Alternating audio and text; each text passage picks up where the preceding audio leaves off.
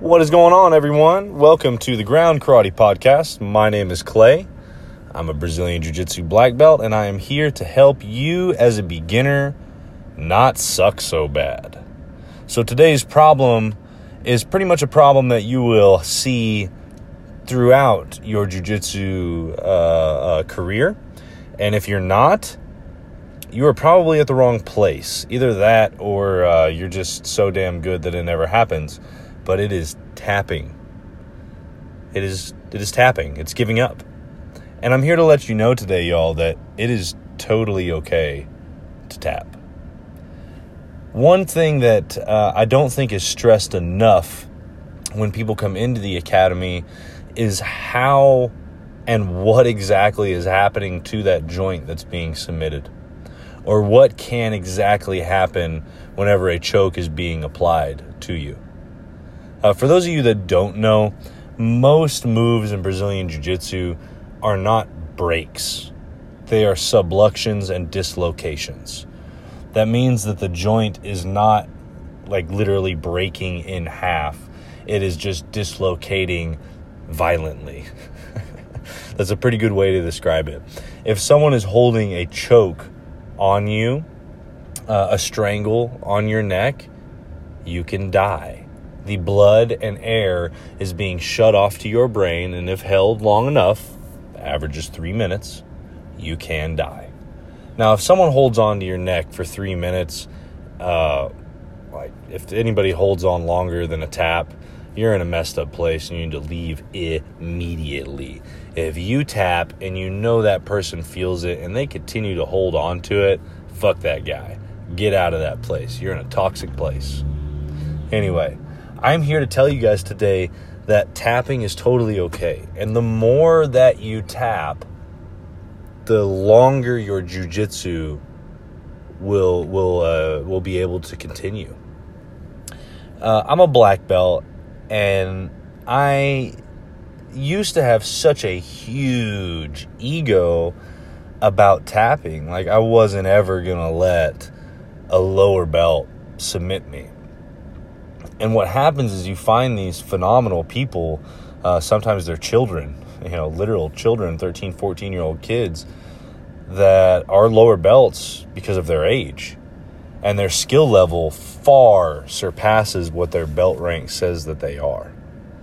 And, and then you roll with these kids and even at purple belt and, and blue belt you roll with these kids and you just get trashed man. You get absolutely embarrassed. Like you haven't even been doing jujitsu at all. You know, you might be a blue belt, purple belt, been training for up to six years or longer, and this 14 year old Brazilian comes in. Doesn't even have to be Brazilian, it just happened to be a Brazilian in my case, and just totally wrecks your world. And you drive home, and, and it is degrading it's like, man, why do I even do this? And you will really think these thoughts. And I'm going to go as far to say is if you do jujitsu, that you have definitely thought this way. Like, man, what am I doing in here? Why am I subjecting myself to do this? And um, and then there's always this this thing like you know you shouldn't have an ego about it, but if you don't have an ego about it, where's the work ethic going to come from? In my point of view, like if I get submitted that is a driving force for me to not get submitted by that same thing again or that same person again. So, sure, yeah, I might get tapped, but I ain't gonna let it happen again. And that's my ego, that's my self identity letting me know that, hey, dude, you need to step it up. But as an upper belt, as a black belt, I don't get tapped all the time. You know, it, it, it happens when I roll with upper belts you know, from brown belt up, and occasionally a purple belt will definitely submit me. And it is totally okay. You gotta, it's how you train, especially when you're exploring techniques. If you're exploring positions, especially as a beginner, you are just gonna get wrecked. You are gonna be uncomfortable all the time.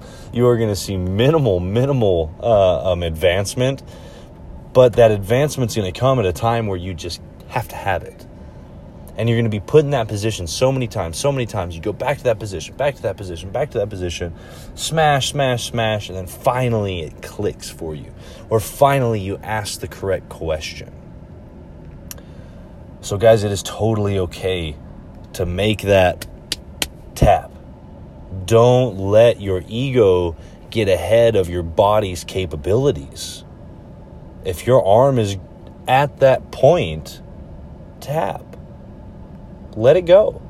Slap hands, bump fists, do it again.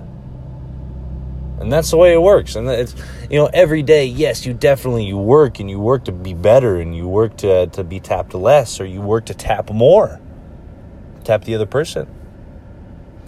And and that's how you gauge as a beginner how good you are. I'll tell you right now, folks, if I counted how many times from the start of my jiu-jitsu career to now, how many times I've tapped, I would have quit long, long ago. Long, long ago. I don't put stock in how many times I've I tapped. I don't put t- uh, stock in how many times I've tapped someone. It is a piece of the puzzle. It is a part, an integral part of the game that you have to do. Tap or be tapped.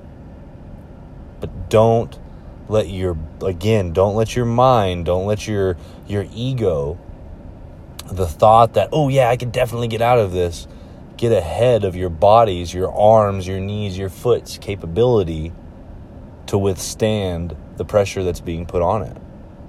It's totally okay to tap. It's totally okay to submit. Just get back up and do it again. That's where the problem lies. Is when people concede these positions and then concede to themselves that they are no good because they've been tapped from the same position. Oh, dude, I freaking suck off my back. Okay, yeah, maybe you suck off your back. But the way you should look at it is I am developing off of my back. I'm developing my back defense. I'm developing my rear naked choke defense. If you look at it this way, if you look at all positions in a scientific manner as uh, you know that it's not it's a it's not a complete and utter failure. The world is not ended. It's not a nuclear explosion on your jujitsu. It's one tap. It's one round. It's one night, one second of a night. And in the scope of reality, it's not that big of a deal.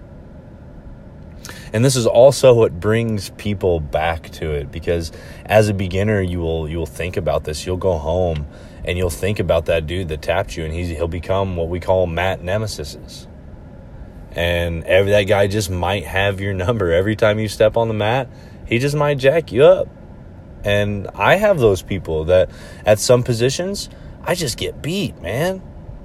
No matter what I try, no matter what techniques I study, no matter what I do, I just get beat by that guy. And it's okay. Because eventually I'll have enough time in that space, enough time in that situation to put the pieces together in order to formulate a good plan of attack or defense to come out on top. All right, folks, train hard. Remember, train smart, tap often, tap early, and never, never give up in what you're doing. Jiu Jitsu is a beautiful, beautiful, wonderful sport and the benefits far outweigh the problems and negatives that you have. Remember, everyone taps, and if you count those taps, you will last far less than those that just let it go and continue training. I love y'all very much. We'll see you on the next one.